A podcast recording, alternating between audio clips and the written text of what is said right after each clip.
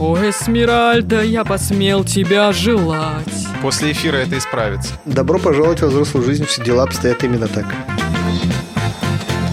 Всем привет! Вы слушаете подкаст «Кто бы говорил», который делает команда лайфхакера. Ставьте нам лайки и звездочки, подписывайтесь на нас и присылайте свои вопросы. Для этого у нас есть «Кто бы говорил» бот в Телеграме. Ваших вопросов набралось столько, что мы решили даже под них сделать сотый выпуск. Нет, у нас сотый юбилейный выпуск. Нам сто лет. Да, мы каждый год, как говорил Миша в прошлом подкасте, записывали по подкасту, и вот сложилось 100 выпусков. Поэтому сегодня мы будем отвечать на самые интересные вопросы от вас. Итак, отвечать на вопросы будут сегодня Лёш Пономарь. Лёш, привет. Привет. Миша Вольных. Миш, привет. Привет. И Катя Тюрина. Всем привет. 100 выпусков – это круто. Я всех нас поздравляю. Да. Наших слушателей поздравляю, да. Благодаря которым это все продолжает происходить. И всем тем, кто, собственно, задавал нам вопросов на целый выпуск, я думаю, даже больше. Почти два года мы уже выходим, там со дня на день буквально нам будет ровно прям два года. Это очень круто. Почему-то мы без вина, да? Как-то праздник, а мы... Надо было с шампанского ну, начинать. Отойди, А отойди, налей. было. Я не против.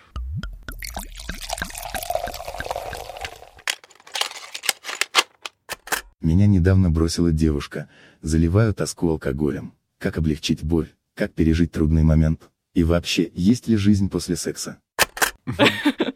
Я думаю, что ответить на последний вопрос э, получится вам, потому что я девственница. Вот вы должны А, сказать, Ну, есть ли бывает, жизнь ничего после страшного. секса. Да. После эфира это исправится. Это проходит со временем.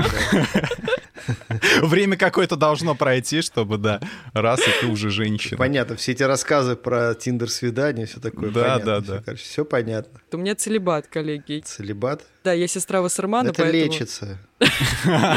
Вернемся к Владимиру. Да, вернемся. Владимир. Это устоявшееся выражение. Не, ну это понятно, но он же спрашивает, что у него какая-то там печаль от расставания, а тут он все просто к сексу свел. Э, Ребят, извините, но давайте так. Вот в этом подкасте э, позицию душного деда занимаю я. А вы, пожалуйста, выступайте в других ролях. Окей? Вот, вот душный дед уже занято. Вот, а то есть я очень некомфортно чувствую, когда мне приходится слушателя оправдывать за то, что он слово секс произнес. Мы, блин, в конце концов, не в Советском Союзе. Да, тем более, что секс Да. произносится как секс. Давайте как-то установим тоже. Сехс. Как ни банально, действительно время лечит. Да. Я неоднократно это говорил.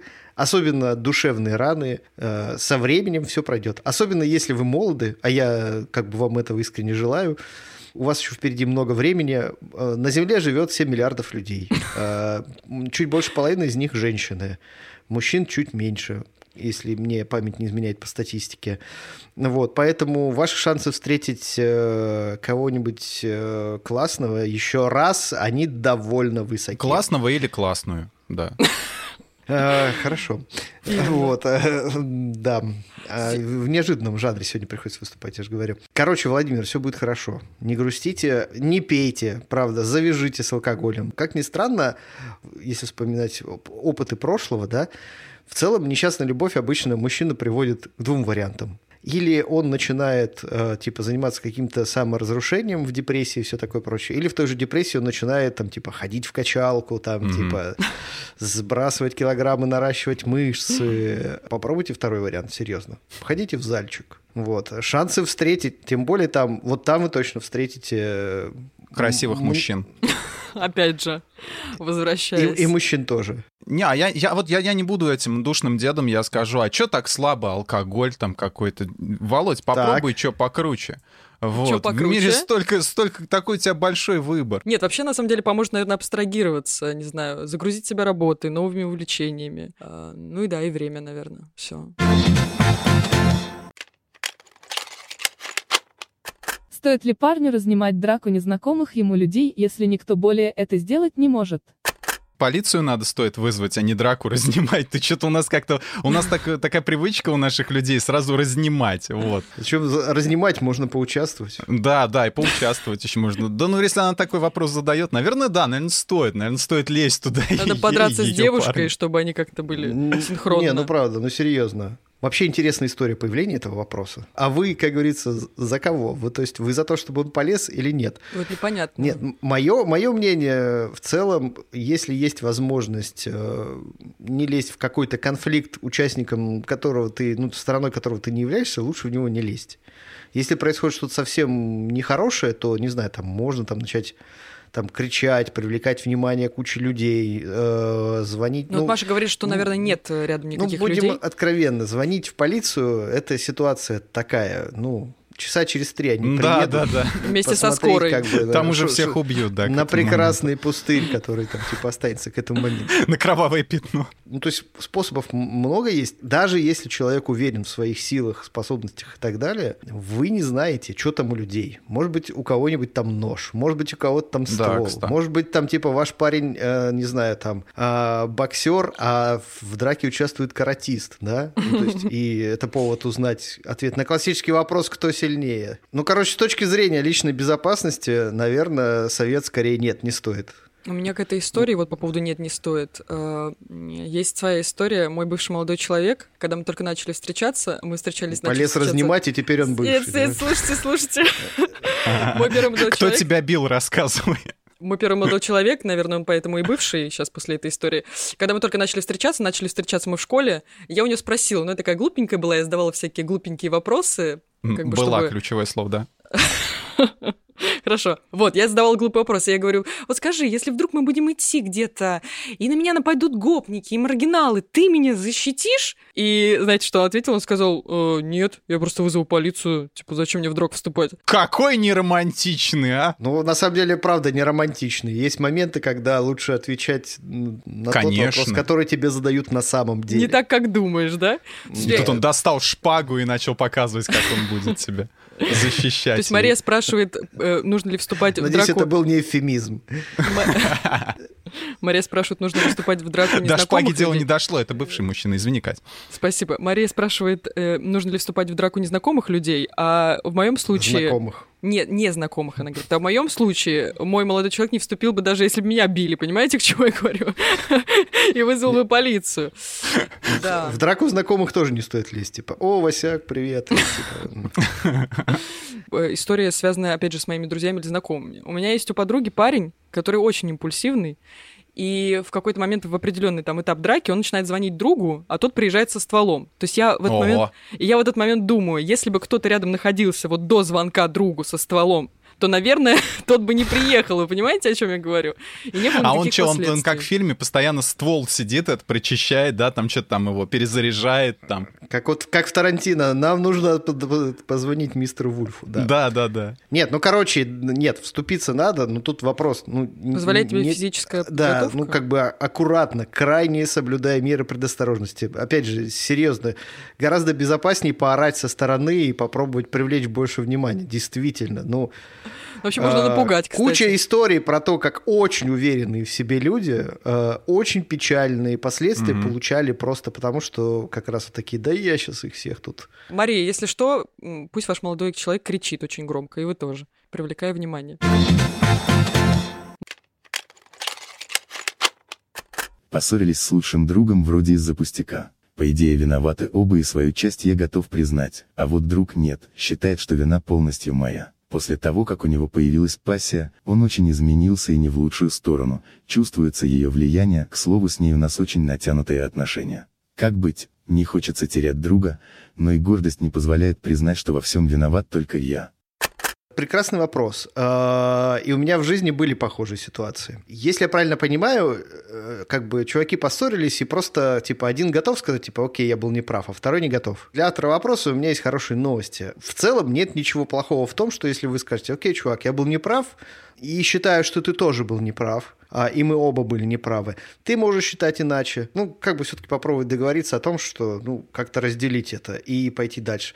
Если э, товарищ не идет вам навстречу, появляется много вопросов, что это за такая принципиальная ситуация, во-первых, да?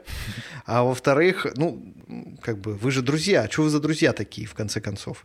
Что вас связывало, что вы вот так вот Да, морозитесь? что какая-то такая штука. Вообще с друзьями может всякой фигни на протяжении жизни происходить. И ну, типа, умение прощать и, не знаю, там, принимать какую-то вину э, на себя, это вообще очень важная штука. Признаваться в том, что, типа, да, я был неправ, это вообще очень важные слова. Как бы нужно в течение жизни учиться их говорить в целом. Мне кажется, вот на последнюю вставку нужно обратить внимание, что они, мне кажется, что они поссорились. Может быть, я говорю, конкретной истории нет, очень сложно mm-hmm. ее как-то анализировать.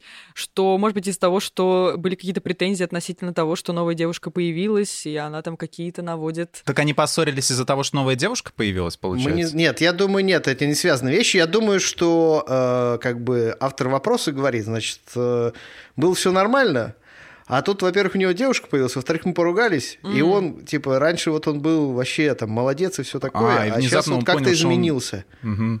Что он ну, такой-то? Если негодяй. что, случаи всякие бывают. У меня вот, например, была история такая. Uh, у меня был лучший друг, uh, и у него была девушка, которая как раз его сильно изменила. Так. Ну, действительно так. Она очень сильно там контролировала его там привычки, куда он ходит, что он делает и так далее. А нам это все... Ну, там у нас была компания друзей, нам это не очень нравилось но нельзя сказать, чтобы мы когда-то ей это сказали. Вот. В основном мы очень аккуратно, как нам мне сейчас кажется, говорили Йоко это Оно. ему, угу. да, да, Йоко Оно, короче, да. Но после чего мое отношение, собственно, в целом перевернулось, когда на свадьбе одного из друзей я просто задал этой девушке уже в состоянии довольно серьезного опьянения, да, иначе я бы, наверное, не спросил бы так напрямик. Я просто спросил, типа, ну, типа, что не так? И она рассказала совершенно замечательную историю. Она говорит, ну, как же так?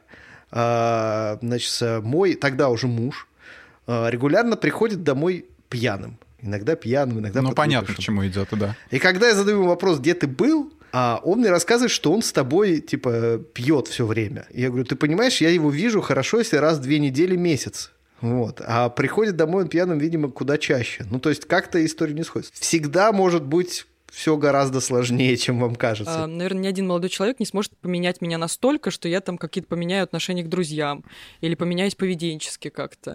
То есть, если человек поменялся под влиянием девушки, очевидно, что он был настолько столько гибким, вот, и эту штуку нужно просто в нем принять. Может, девушка влиятельная была, а не он гибкий. Может, он был кремень, а она оказалась Влиятельная девушка. Мэрил Стрип, да, такая? Я сделаю ему предложение, от которого он не сможет отказаться.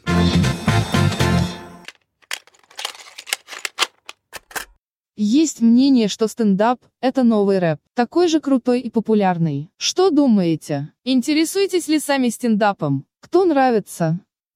Раньше вообще-то таких людей называли рок-звездами. Что случилось? Почему вдруг новый рэп? Елки-палки. Ну, но рэп-звезды пор... это новые рок-звезды, да. Да, рэп-звезды это новые рок-звезды, а стендаперы это новые рэп-звезды.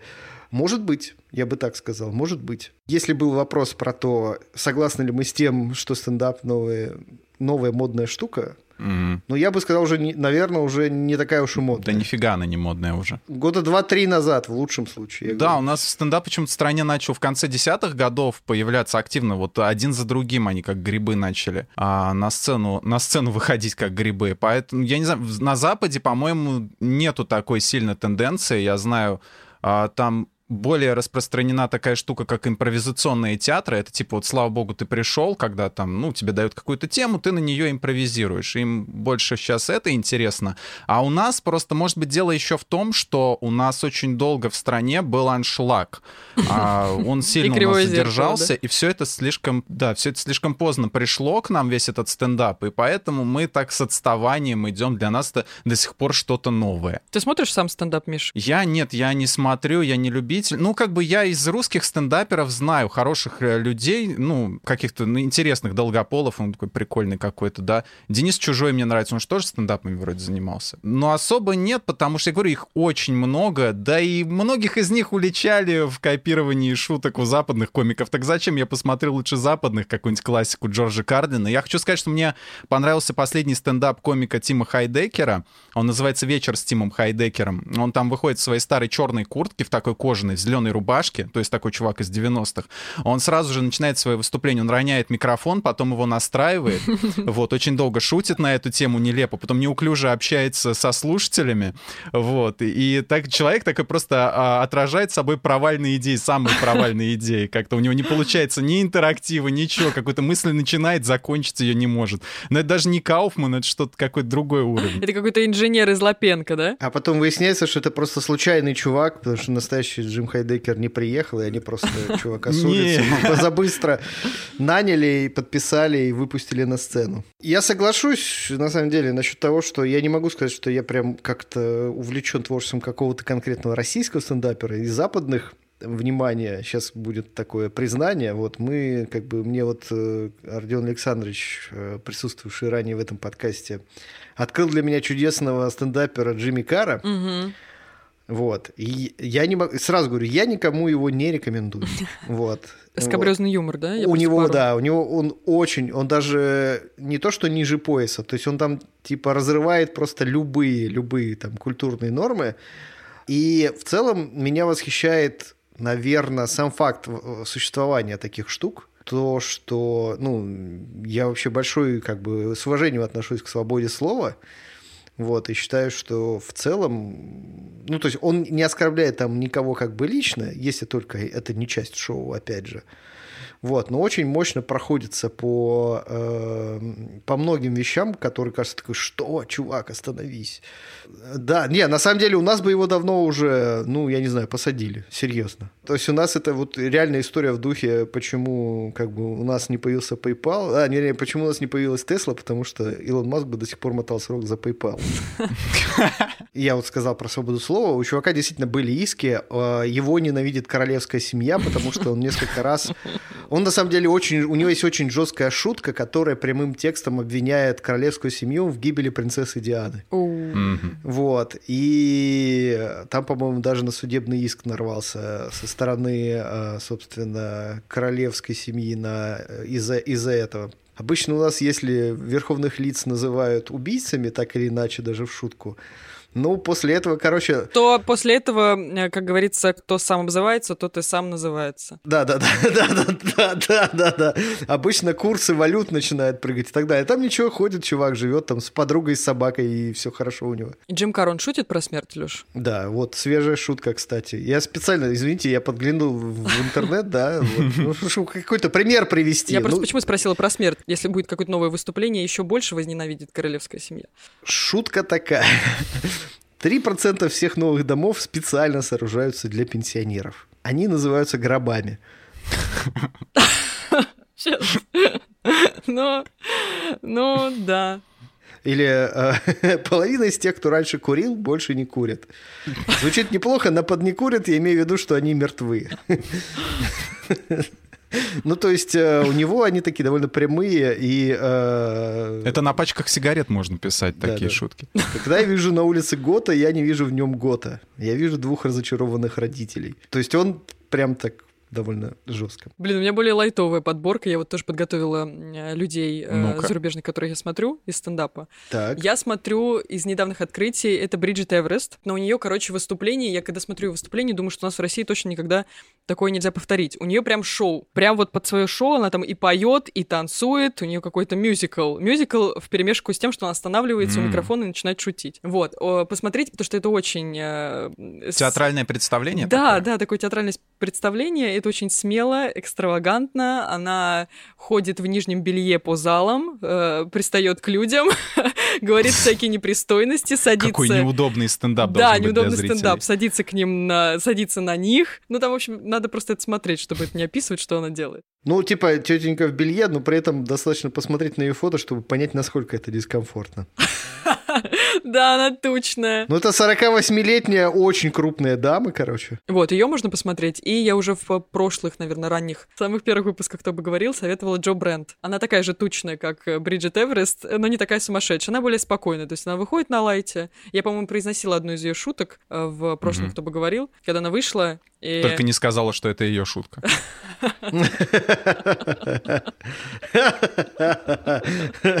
Да, именно. Про целебат тоже ее шутка.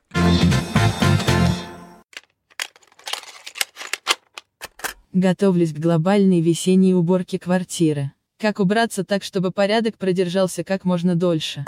Читайте в моей новой книге никак. Нас все время укоряют в статьях, да, что мы иногда можем себе позволить просторечное выражение «убираться». Потому что, типа, убираться — это значит, там, типа, убирайся, уходи.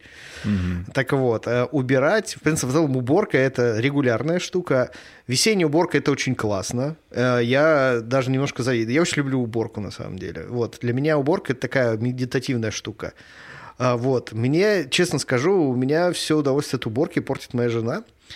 А, потому что у меня есть огромное количество вещей, которые я мечтаю выбросить, а она раз за разом, короче, их пересматривает и оставляет. И, короче, это такое... То есть ты их выносишь буквально куда-то на улицу, да? Ну, нет, А она их обратно приносит в не дом. настолько. Нет, я думаю, что если я поступлю так, то, типа, следом я, типа, на улице окажусь я. Вот. Но потом она же по этой логике тебя и принесет домой. Ну, да, кстати, это интересно, надо попробовать. Выбрасывать ненужные вещи, это вообще, как бы, од- можно даже сказать, отдельный guilty pleasure такой. Да. Вот у тебя, Кать, ты тут скидывала нам а, про Мари Кондо, но она говорит, что надо с, с вещами в любом случае разговаривать, вот, с ними как-то провести беседу, а, как-то расставить все точки над «и» и выкидывать. Вот. Это неплохо. Я не пробовал так. По-моему, Ну, это дельный сайт. На самом деле, из э, о, принципов уборки по Марии Кондо я себе выписала только вот две вещи. Первое — это то, что Мгм. нужно начинать уборку а, в определенной последовательности. Сначала одежда, Так. книги, бумага, потом всякие разные штуки, и в конце самые сентиментальные вещи. Почему я для себя это написала? Потому что когда я начинаю глобальную уборку, вот она же имеет в виду прям весеннюю, когда ты стираешь шторы, наконец-таки, э, второй раз за, за год или третий раз за год. Ты- жизни. Да. Начинаешь там разбирать всякие документы, ненужные бумажки. Я начинаю как раз убираться с того, что я смотрю какие-то вот сувенирчики, открыточки какие-то, думаю, выбросить или нет. Ага. То есть я... И все, и дальше Да. у тебя все уходит на просмотр этих Да, сувенирчиков, именно, открыточек именно. и всего Начинается какая-то ностальгия, я начинаю долго это рассматривать, и поэтому Ага. тратится колоссальное количество времени. Поэтому вот, наверное, этот принцип можно выделить. Известная истина, что если вы собрались что-то выбрасывать, не начинайте это перебирать, иначе ничего не выкинете. Да, это, кстати, еще одно, второй принцип, э, который я себе выписала у Мари Кондо. Сначала выбрасываем все, что а не потом нужно. жалеем. А потом ждем, когда жена это все вернет нам обратно. А потом идем, что же я наделал, и на помойку идем. А потом это нам пригодится. Потом покупаем такое же новое. И еще, э, значит, по поводу принципов уборки, это уже не Мари Кондо. Э. Значит, на лайфхакере был материал, в котором написано, что уборку можно растягивать. То есть я обычно человек, который нужен в один день, вот я один день потрачу и уберусь. Но есть информация, что можно делать это всю неделю. Мгм. А, ну типа по чуть-чуть, да. Это, это, кстати, прикольный метод. Еще многое зависит от размера квартиры, будем откровенны. В дворце придется годами убираться. Вы к этому или что? Ладно. Один мой э, старый товарищ, он мне однажды рассказал принцип, о котором я мечтаю, короче, его воспринять. А, он договорился как раз в своей семье, у них есть уговор, что каждый раз, когда а, он или кто-то в его семье покупает какую-то вещь, они какую-то другую вещь выбрасывают. Вот. А лучше две. Ну, то есть, таким образом, как бы ты, с одной стороны, думаешь, правда ли тебе это нужно, а с другой, стор... ну, э, с другой стороны, ты избавляешься от хлама потихоньку. Я сейчас вспомнил, у меня куча всякого старого железа с компьютеров типа 386DX а, Офигеть. с разобранных. А, блоки питания. Я сейчас думаю, а зачем оно мне нужно? Может, я их поч- соберу как-нибудь? Да, Мария Кондо как бы, это бы порезвилась бы знатно в твоей квартире. Поговорила бы. Было бы с кем побеседовать.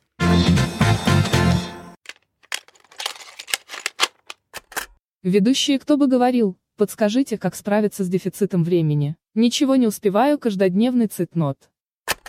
Я, наверное, из того, что могу посоветовать Кате, как справиться с дефицитом времени, это, наверное, пересмотреть список задач. Скорее всего, у Мгм. вас их так много, что ну просто физически не хватает времени. Нельзя же вот в день уместить там 15 задач условно, и потом жаловаться на то, что ты не успеваешь их сделать. Либо пересмотреть, сколько у тебя задач на дню и насколько они важны, и насколько ты их можешь приори- приоритизировать. Вот. И второе, наверное, может быть глобальная проблема, почему вы не успеваете. Скорее всего, мы не успеваем делать что-то важное и отвлекаемся на то, что нужно делать. Короче, мне кажется, что здесь вопрос в том, что Катя не успевает делать то, что выходит за рамки внешних стимулов. То есть работа... Так она- это ты нам написал? Да, то есть работа...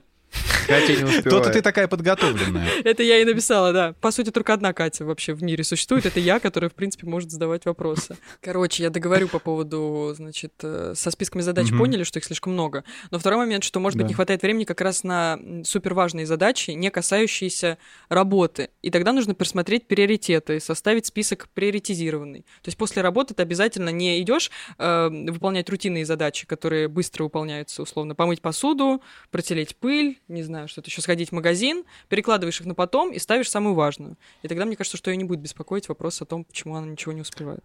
Слушай, я вот тоже как-то хотел примерно то же самое. Вот э, подготовил ответ на этот вопрос. И, э, на мой взгляд, надо сначала проанализировать вообще, что ты делаешь за день.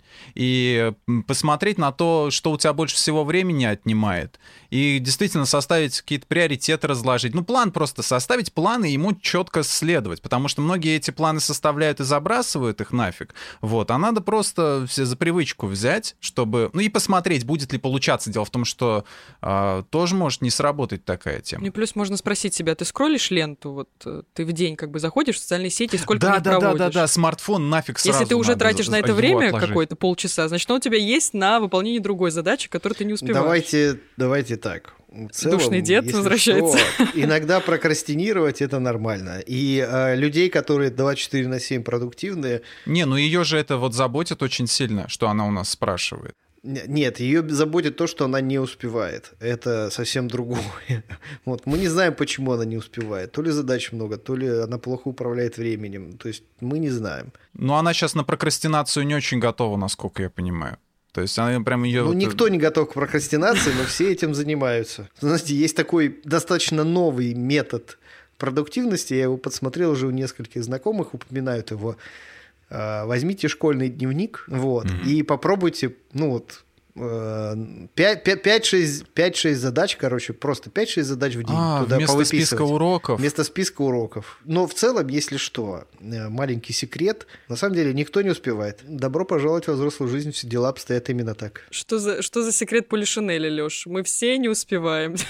Ну, есть гуру продуктивности такой, но обычно это, во-первых, это обычно не длится долго, вот, а чаще всего люди, которые утверждают, что они прям супер мастера продуктивности и так далее, по факту потом все равно выясняется, что это, мягко говоря, неправда.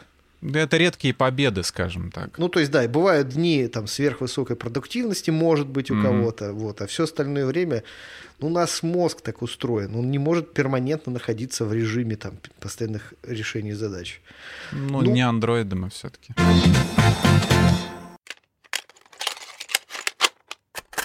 Известных личностей вас вдохновляет и почему? А, наверное, Иисус Христос, а, Данила Багров и, и, и вор в законе Мишка Япончик. Вот, как и все наше население. Я не знаю. Выберите из троих. А, не знаю я. Митрополит Нет у Кирилл. меня ответа. Меня, меня в разное время разные люди вдохновляют. У меня очень банальный ответ, но прикол в том, что... Ну, короче, у меня ответ такой. Это Стив Джобс. Но Мгм. он мне как чувак, как человек нравился... Ну, не как человек, как именно как, э, ну, не знаю, там, вещи, которые он делал, до момента, как э, из него сделали икону, там, не знаю, там понаписали про него книжек, наснимали фильмов, э, и разодрали там на цитаты.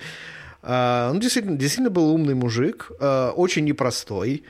Э, Вот. Чем он мне нравился, чем он мне нравится, это тем, что он, э, как бы, у него был очень интересный, очень, ну, короче, у него было очень сильное видение каких-то вот штук. И когда оно у него было, он, ну, как бы, он реально прогибал мир под себя. Ну, то есть не, не, не соглашался на компромиссы часто. И э, мог быть очень жестким, когда это нужно. Вот. И в результате получались очень крутые продукты. Вот это Мгм. вещи, не знаю, там, это штуки, которые в профессиональном плане прям очень здорово, наверное, любому руководителю, например, воспринять. А, Вот. А В личном плане, ну, идея минимализма, тут Стив Джобс такой минималист-минималист, но ездил на Мерседесе, вот, или на, там, на очень крутом мотоцикле, то есть в целом такой очень правильный минимализм, я бы сказал.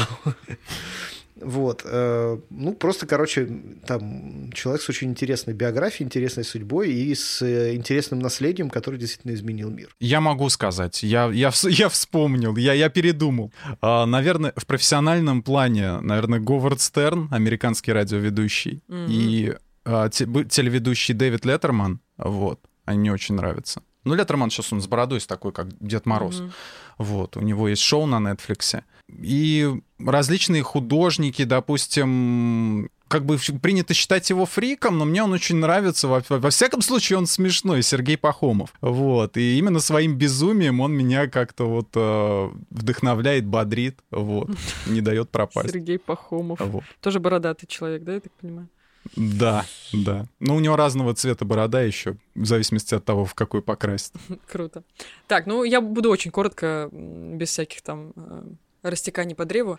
Ваня Ургант М. меня вдохновляет. По эрудиции, по скорости реакции на шутки и по таланту. По таланту вести передачу. Вот человек, который меня вдохновляет.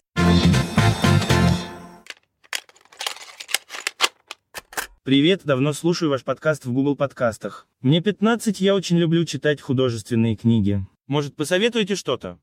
Я посоветую 15 лет, по-моему, вот такая вот книга Амон Мгм. Ра Пелевина, по-моему, и тем более, что с космонавтикой связано, потому что День космонавтики был. Графический роман «Дожили». Графический роман, да, это такая советская манга самая настоящая. Вот я в камеру показываю. Какая советская манга? Вы нарисовали, блин, пару лет назад. Вот, не, ну, это неосоветская, ладно, стилизованная. Вот. Но тем не менее. Вот, и если тебе, Егор, слишком сложно, Да, Лена Монра не самая сложная книжка у Пелевина. Э, Я, я имею в виду, если такое воспринимается, то я не Ну, знаю, 15 Егор, ну лет 15 лет всё-таки, у всех, у всех разные как бы, восприятия, то есть вот такая штука, Букварь. а, Adventure Time, время приключений, это комиксы. Не, это для людей постарше как раз ты Да. предлагаешь. Человек, я напомню, книги советовал, попросил посоветовать. Художественные. Ладно. Лёш, что ты посоветуешь? Посоветую такого автора, как Уильям Тен. Это классик э, фантастического рассказа. А, То есть у него очень много очень коротких, э, но довольно веселых местами, и, ну, с таким юморком очень хорошим, и с довольно неизбитыми сюжетами. Он в основном в формате рассказов и работал. То есть можно... и Есть довольно, ну, там всякие сборники, вот, и можно взять и прям приятно провести время. Сборник имеет А. какое-то название, чтобы мы конкретно сказали? Сборник? Или это просто... Обычно дело в том, что они как бы я не- уверен, что и, то есть они выходили сборниками, но насколько я знаю, сейчас они издаются просто там М. там скопом. Вот. э, Я по случаю как-то в свое время купил такенную книжку этих рассказов. Совершенно замечательное чтиво, очень легкое и интересное. А если посоветовать конкретное произведение, то я бы посоветовал, наверное, Дэна Симмонса «Гиперион». Там четыре части. «Гиперион», «Падение Гипериона», потом продолжение «Эндимион» и «Восход Эндимиона». Вот э, часть с эндемионом я не могу сказать, что рекомендую. Если заинтересуют первые две, то прочитаете. Вот. А так, в целом, как-то так, наверное. Я посоветую, наверное, Нотр-Дам де Пари Гюго. Серьезный выбор. О, Эсмеральда, я посмел тебя желать. Мой тяжкий крест, уродство, вечная печать. И я, я за страдания готов принять любовь. Спасибо, что слушали нас. Надеюсь, наши советы кому-то будут полезны. Все ссылки мы обязательно прикрепим в описании. И не забывайте, что у нас есть чат в Телеграме, который называется «Подкасты лайфхакера». Я уже один раз это говорила. Кстати, мы уже приближаемся к тысяче. Надеюсь, что мы будем праздновать тысячу. Все-таки отпраздновать хоть что-то. сколько лет пройдет? Если у нас сотый, получается, нам сто лет, то это нам когда тысячу лет будет? Ну, Нет, не почему? Это знаю. я говорю, количество подписчиков э, в чате в Телеграме будет тысяча. А, подписчиков да. в чате, да, прости. Тысяча, тысяча выпусков – это всего 20 лет, если что. Всего-то. М, Всего-то. Некоторые из вас даже доживут. Ты сейчас опять душного деда включил или что? Или наоборот? Не переживайте, доживете, может быть, а может быть и нет. Да, я про вас говорил, а не про слушателей. заходите в чат подкастов Лайфхакер, он так называется, подкаст Лайфхакера, и также задавайте нам вопросы, продолжайте задавать вопросы, кто бы говорил боту в Телеграме. Засылайте нашему боту, засыпьте его телеграм. Да, лучше, кстати, голосовыми хочу попросить вас это сделать. Вас все услышат. Круто же. Пока-пока. Пока. Пока.